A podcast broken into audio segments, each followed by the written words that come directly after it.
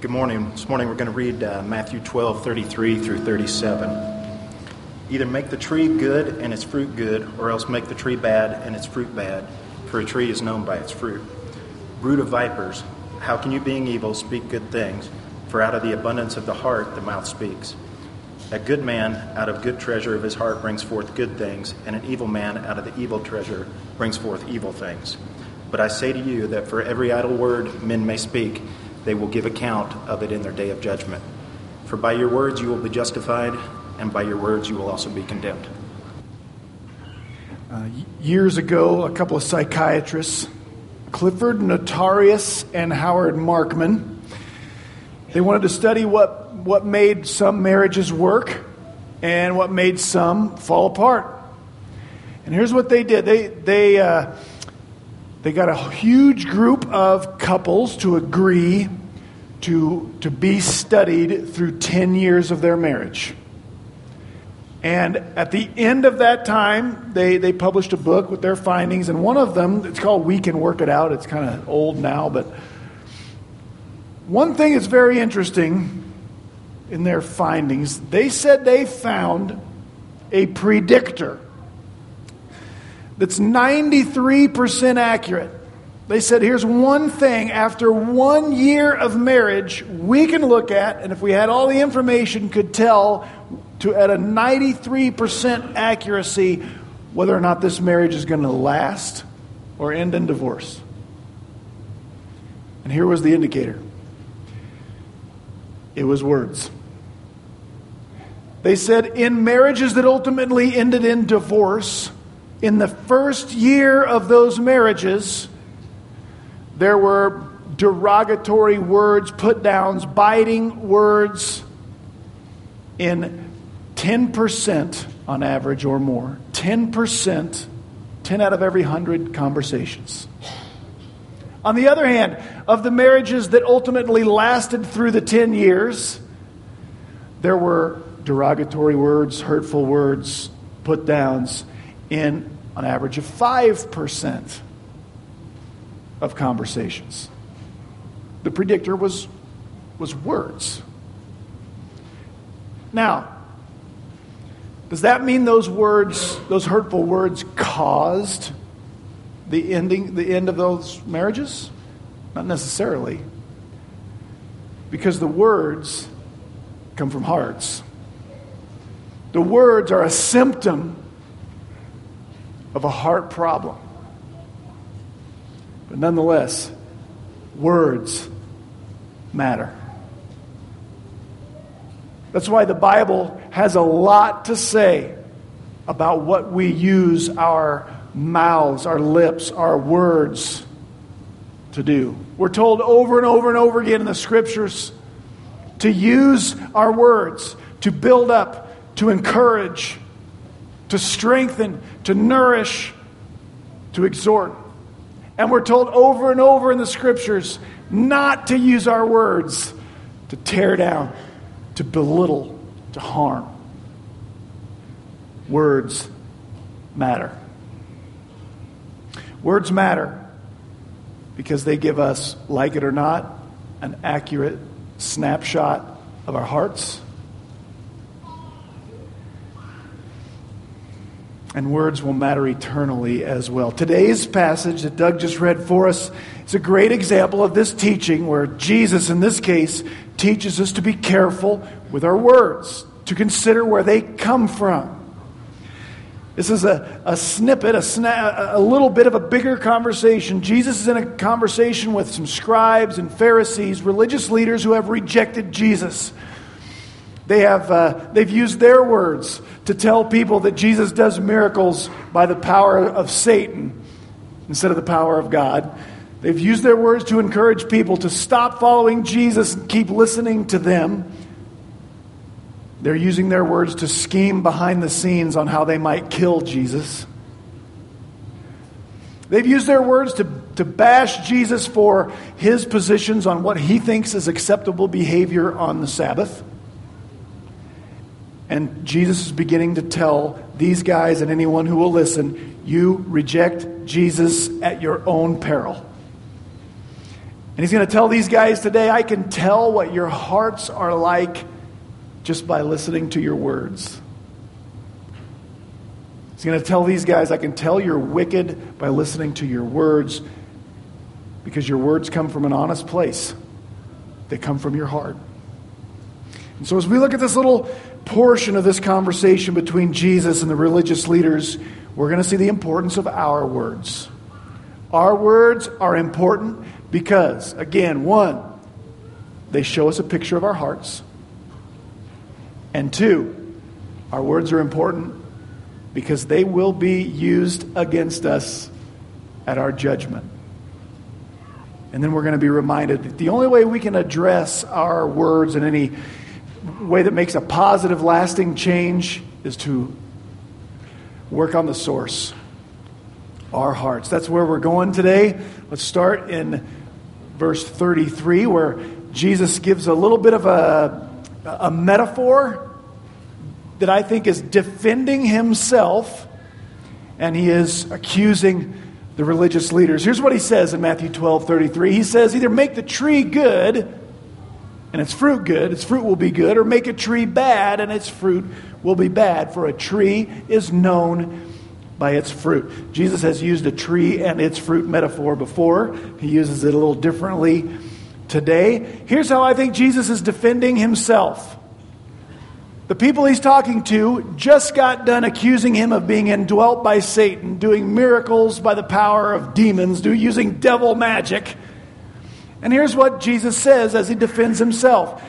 Why don't you examine my behaviors, examine what I've done, examine my words, and if that stuff's all good, it's probably because the tree is good, and that's I'm putting on good fruit.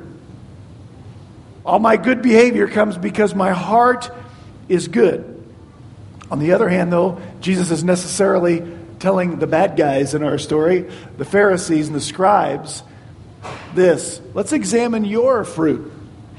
Let's examine your words and your actions. Your words you use to tell people I'm indwelt with Satan. Your words, I know, have been behind the scenes trying to figure out how you can assassinate me. If the tree is right, the fruit will follow. If the tree is rotten, the fruit will be rotten also. The Pharisees, their fruit is blasphemy and self-righteousness and jealousy and envy and covetousness. And it comes from their hearts. That's what Jesus is going to continue teaching. The next two verses, he gets very frank, as he often did. Verses 34 and 35,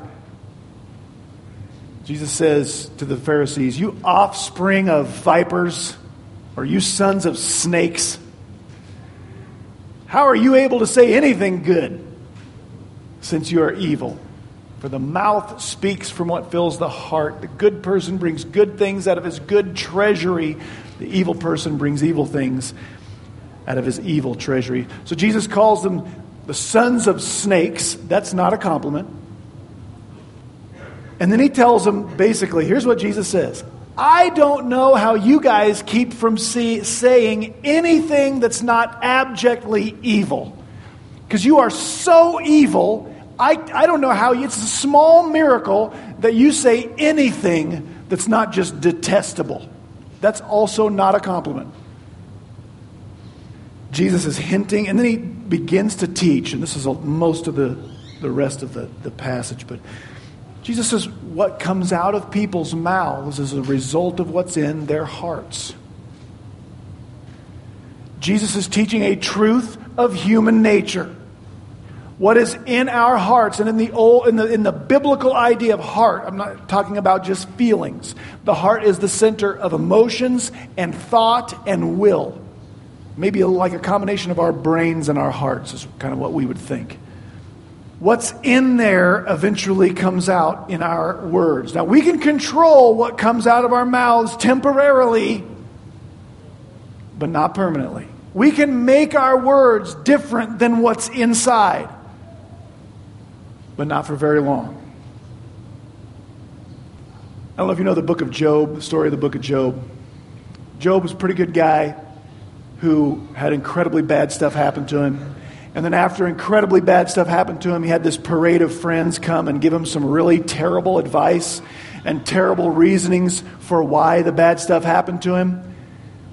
And one of the last ones that talks, a younger man named Elihu, illustrates what I'm trying to say here, what Jesus was talking about here, that our mouths can be like a pressure relief valve. You know what a pressure relief valve is? If you've ever seen your water heater, there's a little thing on the top of your water heater. It's a pressure relief valve.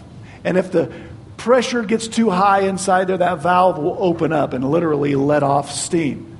Right? Our mouths can be like that. It makes me think of Elihu talking to Job. He'd been listening for a long time and hadn't said anything. And then he says this, "I too will answer my part. I too will explain what I know, for I'm full of words and the spirit within me constrains me. Inside, I'm like wine which has no outlet, like new wineskins. I'm ready to burst. I will speak so that I might find relief. I will open my lips so that I may answer." How many of you know, even though that's a really old Hebrew poem, you know exactly what Elihu feels like right there? By the way, he's not a good example. You felt like this, right? I've been biting my tongue as long as I can, and now you're going to hear what's in here.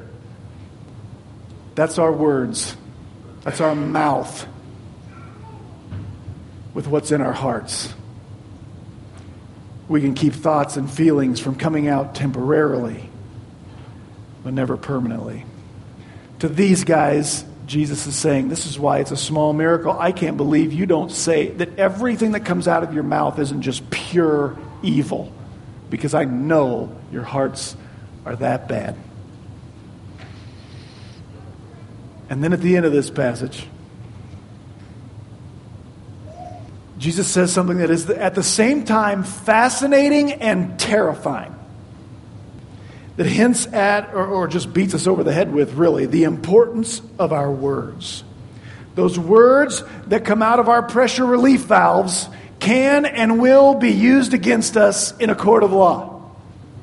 We have the right to remain silent. We just can't do it. Our words will be replayed at our judgment. That's what Jesus says here.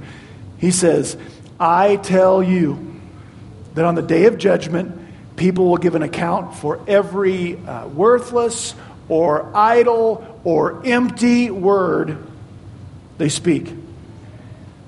For by your words you will be justified, or by your words you'll be declared not guilty or acquitted, and by your words you'll be condemned.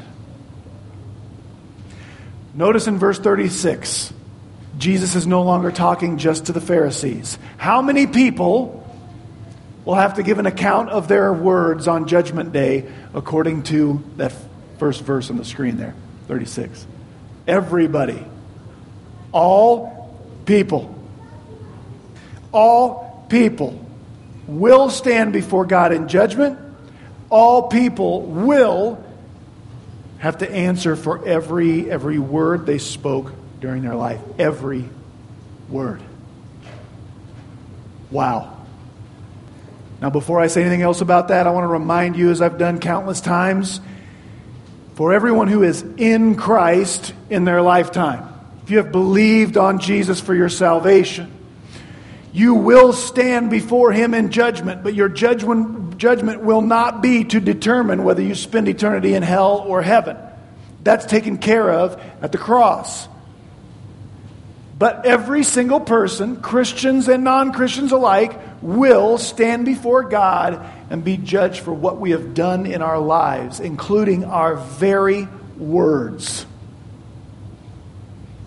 So are our words important? I'd say so.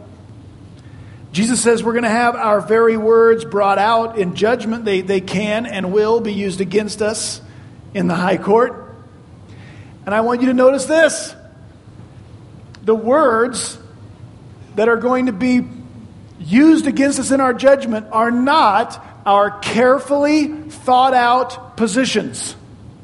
Not only, anyway, the ones we've really had time to think about and frame just right, right? Not the ones we've proofread and edited and decided, okay, this is what I think and believe.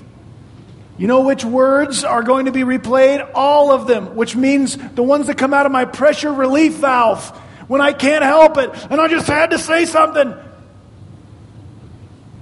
Careless ones, idle ones, worthless ones. God has heard them all, and He will replay them all. And then we will be very happy if now we have used words to encourage and to build up and to invite people to church and to tell people about Jesus and do good things with our words. We will be so happy then that we've done that now. And by the same token, we will be sorry then for all the times we have used our words for things we should not have used them for. We'll be rewarded for the ones we've done right with. We will lose reward and the opportunity for reward for the ones we've done a bad job with. But then Jesus says this about our judgment. Verse 37. Not only will our judgment someday before the Lord, not only will that include a judgment of our words, it's a judgment by our words. We'll be judged by our own words. In verse 37, Jesus tells the Pharisees here, by your words, you'll either be justified or condemned, declared not guilty or guilty, based on your words. Here's how that's going to go down for the Pharisees. Pharisees, have you been plotting something in secret that no one would think is good? Yeah. Will you collect false witnesses to use against the trial of an innocent man? Yes. And your judgment's not going to go well. I'm going to replay that. Jesus says, he's hinting at something Paul draws out in a bigger picture in Romans chapter 2. And it's so parallel to this, I want to share that with you this morning, even though we're not going to, preach through Romans, at least not now. Paul describes, Romans is Paul's masterpiece. Romans is where the Apostle Paul lays out what it means to be a Christian, what it means to be declared not guilty by God. And he spends the first 3 chapters building a case that there is no person who has or will ever live, save for Jesus himself, who could stand before God and be declared innocent. Toward the end of that section, Romans 1, 2, and 3, it's where Paul says things like this: for all have sinned and fall short of the glory of God. There is no one righteous, not even one. Then Paul says something that's maybe hard to swallow. Twice, once in chapter 1, once in chapter 2, Paul says this: every single person is without excuse before God. Without excuse before God. Here's what that means. There is no one, no matter where he or she was born, what they heard, what they learned, there's not one person who can stand before God in judgment and offer an excuse that will make them, their case be thrown out of court. God, I didn't know you were real. I didn't know you existed. I never heard about Jesus. There's my excuse. It would be unfair for you to condemn me. Paul says, no one has an excuse. You know why? Our words. Let me explain what I mean. And we're going to start at the bottom of the screen here, I think. This is kind of Paul's conclusion to this little part. Trust me, I'm going somewhere that's going to relate to this sermon. Romans 2:12.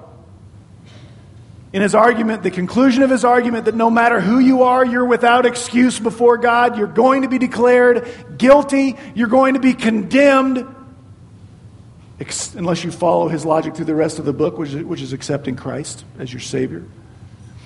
Romans 2:12, for all who have sinned apart from the law will also perish apart from the law, and all who have sinned under the law will be judged by the law. Here's what he said right there.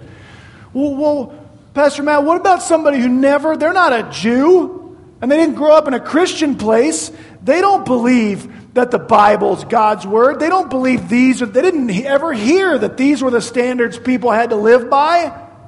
It would not be fair for God to judge people according to a book they didn't even know existed. That's a pretty good excuse, right? Not so fast. The second part is easier. He says, if you were raised in a Christian land and you do believe this is the word of God, well, God will just use this to judge you. But God wouldn't have to use this to judge people in order to prove that they're without excuse and they're guilty. The first two verses of Romans chapter 2 say this: therefore, you are without excuse. Whoever you are, this is the person who was raised in China, in wherever, and they didn't hear about Jesus. They never had a chance. God can't hold them accountable. Here's Paul's reasoning for why God can. Therefore, you are without excuse. Whoever you are, here's why. You judge someone else. And on whatever grounds you judge someone else, you condemn yourself, because you who judge practice the same things you judge other people for. Verse 2, now we know that God's judgment is in accordance with the truth against those who practice such things, against who live that way. Here's what Paul is saying. A guy named Francis Schaeffer had the best explanation of Romans chapter 2 I've ever heard. This is what I'm sharing with you. He was a brilliant 20th century evangelical mind. Francis Schaeffer said Romans chapter 2 is all about the tape recorder that records your words. He said, it's as if every single person who was ever born was born with a tiny recording device implanted in the back of their neck back here. They didn't know it was there. And it records every word they say and think. And if God wanted to, here's what Paul's argument is, he could use that tape recorder to prove to them they are without excuse and they are guilty morally. And here's the way the scene would go down, according to Francis Schaeffer. So someone dies. They suddenly find themselves in front of a God they didn't know existed. And they think, oh no, I'm in trouble. And they start with the excuse, I didn't know you were real. I never heard of Jesus. You can't hold me accountable for stuff I didn't know about. God could say, you are correct. Far be it from me to be unfair. I want to be fair, so we're going to do this your way. And God reaches around, and he pulls the recording device out from the back of their neck, and the guy goes, oh, man, I didn't know that was there. God, well, you wouldn't have known. It's invisible, but here's what we're going to do, because I want to be fair. I'm going to push play on this, and we're going to just listen to a replay of every word you thought or spoke. And what I'm going to do, God says, is I'm going to write down your moral code. I'm going to write down what you said was right and wrong. So every time you got angry at what someone else did, because a good person shouldn't do that, I'm going to write that down. And every time you got angry because somebody didn't do something a reasonable, moral person should have done, I'm going to write that down. And at the end of this recording, we're going to have your moral code. I'm going to let you set the rules. Then we're going to rewind the tape, and we're going to play it back, and we're going to see how you did when you get to set the rules and you set the moral code. And guess what? There's not one single person who ever lived that would be innocent, even on their own moral code. You know how lost we are? You know how dependent upon the grace of God through Jesus Christ that we are? We don't just fall short of his standards. We fall short of ours. We can't even keep our own rules. That's what Jesus says in Matthew 12, 36 and 37. You're going to stand before me, and I'm going to push the play button. And I'll let you tell me if you think you are innocent or guilty. For the Pharisees, they thought they were righteous. They thought they kept all the rules. Jesus says, hey, before we push play, do you think it'd be right to plot an assassination of somebody and, you know, not let anybody know what they were doing? No, that's not right. Well, you did it. Is it right to collect false witnesses and lie under oath? No. Is it right to not help people based on your own greed? No. Every single person would fall under that kind of judgment. Over and over and over, Jesus brought this message as part of his message. Whoever you are, you do not want to stand before God on your own. You just don't. You better come to me or you're in real trouble. If you come to me, I won't cast you off. But you do not want to stand on your own record before a holy and righteous God. That's why Paul would say, you're going to be without excuse. So are our words important? If you're with me this far, if nothing else, I hope you have this feeling going on in your, man, I want my words to be better than they have been. Right? I want my words are going to be replayed. I'm going to stand before God. He's going to hit the play button. And I want there to be more good ones than bad ones. More uplifting ones than tearing down ones. Because they're important. So how do we do that? And our mouths are pressure relief valves. So we can't just try harder, bite our tongues harder. How do we improve our words? We got to go to the source. We got to address our hearts. That's the storehouse for what becomes our words. This is what Jesus said at the very beginning of the passage. He said, make the tree good, and the fruit will be good.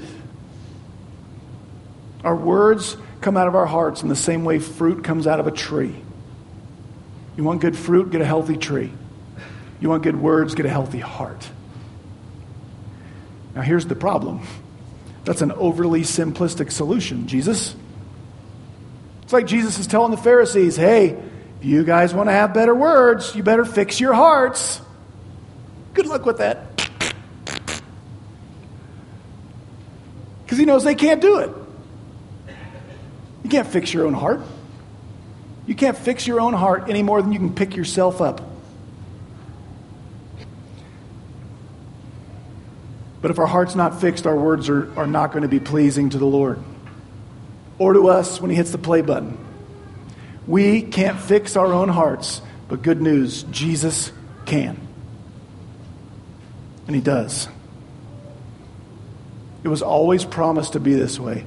In the Old Testament, through the prophet Ezekiel, when God was promising the Messiah, the new covenant that Jesus instituted with his blood on the cross, what God said through Ezekiel, I will give you a new heart. And I'll put a new spirit within you. I'll remove that heart of stone from your body and give you a heart of flesh. And then you will obey my statutes and observe my regulations. Here's what that says. If you want your words to be better, you can't focus on your words. If you want your words to be better, you got to focus on your heart. Heart change comes first, and then the words follow. And I'll end this morning with Proverbs 4:23 says, above all else, guard your heart, for everything you do flows out of it. Above all else, guard your heart, because everything you do flows out of it, including what you say. So how do we improve our words?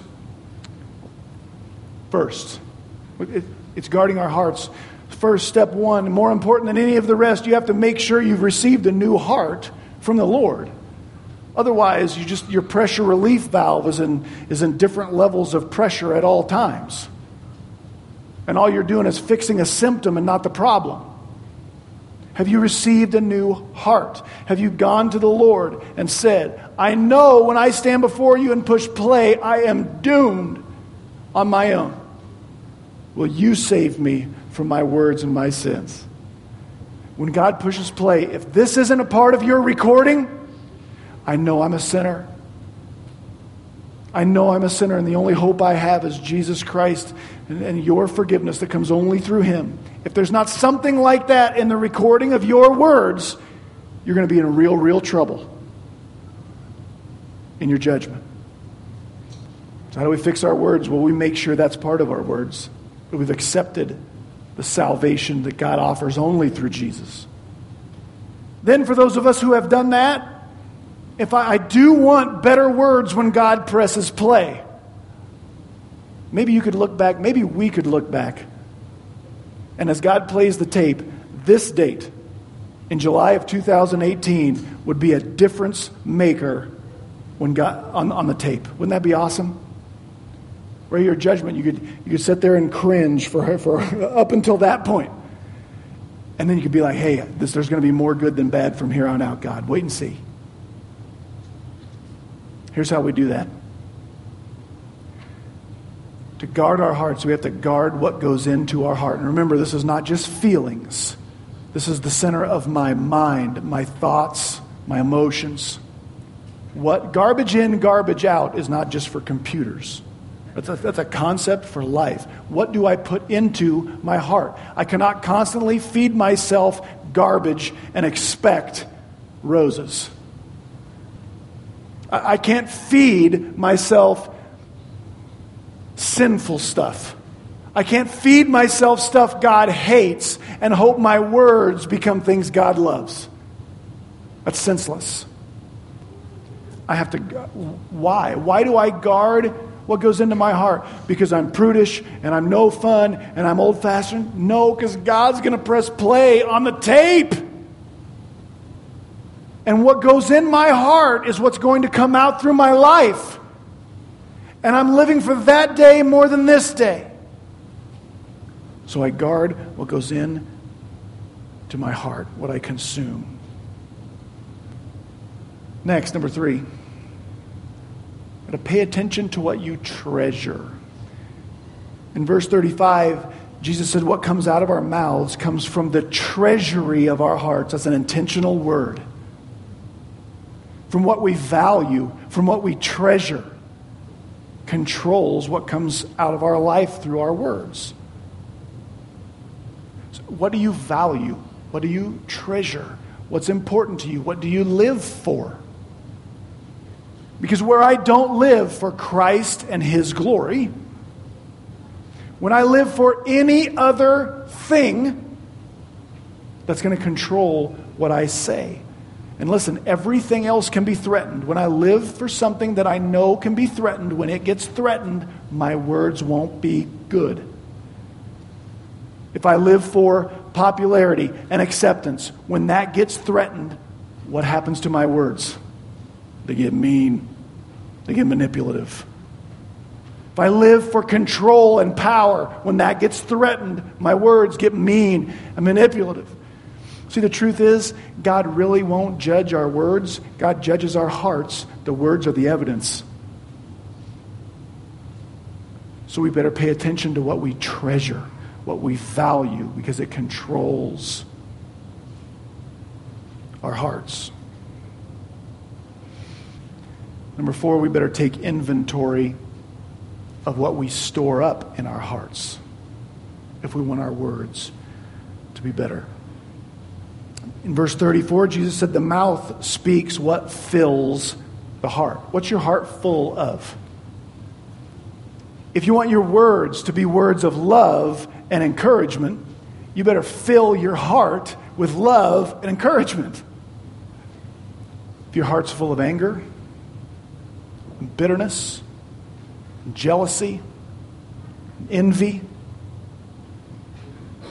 Eventually, that's going to come out in our words. See, the problem isn't our ability, our willpower to keep what's in there from coming out. It's a heart problem. What's your heart filled with? I think most of us either... we're constantly fighting one of two things when we do this the wrong way. we're trying to keep what's really in here from coming out.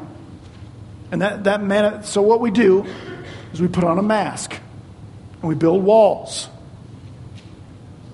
trying to make sure what's in here doesn't ever come out, because I don't want you to know what's really in here. That's hypocrisy. And it can work for a little bit, depending upon how good of a pressure relief valve you have. The other side of it is, I don't want to be a hypocrite, and I am not interested in being fake. So all this anger and bitterness and vitriol and hatred, I have no problem bringing it out, because I'm not going to be a hypocrite. I'm not going to be fake. Listen, hypocrisy doesn't give us a license to be mean. The solution, no matter which way we're at, either hypocrisy on one side or just meanness on the other side, is address our hearts. Take our hearts to the Lord, clean out the stuff so He will clean out the stuff that's stored in there. We drag our sin into the light, expose it to Him. He's faithful to forgive and cleanse us from that stuff. We get rid of the bitterness and the anger and all that stuff. And then what can come out of our hearts matches what's there. What comes out of our mouths matches what's in our hearts. That's the goal. Clean up our hearts so we don't have to hide. Clean up our hearts so we can be honest without being brutal. Jesus said it this way: make the tree good, and the fruit will be good. Someday God's going to hit play on the words of our life. He's going to judge us, not just judge our words, judge us by our words. He's really going to be judging our hearts. The words will be the evidence entered into court. They can and will be used against us in a court of law. But our goal shouldn't be to figure out how to remain silent. Our goal should be how to have a clean heart, so to have good words on that tape one day. Amen? Pray with me. Father God, I thank you so much for your word, that you did not withhold, that you did not remain silent. Thank you that you showed us, you taught us, you told us ahead of time that you're going to press play on the tape of our life one day. And you told us the only solution would be to come to Christ for the forgiveness of our sins, for that new heart. And God, I just pray that you would help us to just be heart maintainers. We would constantly be assessing the condition of our hearts, what they're filled with, what we treasure, what we put into our hearts, because that's the problem. The words are a symptom. Our feelings are a symptom. God, do a work in our hearts. Lord, help us to drag into the light our sin and expose it to you, that which what you already know. Help us bring our bitterness and our anger to you. And God, there might be people here that just need help with that. So I pray you would lead them to reach out to me, to Rachel, to a counselor we would suggest. God, that their hearts that they might make their tree good, that you might make their tree good and show them what the fruit of their life might look like when it comes off of a good tree that only you can produce. We love you, Lord. Create in us a clean heart. In Jesus' name, amen.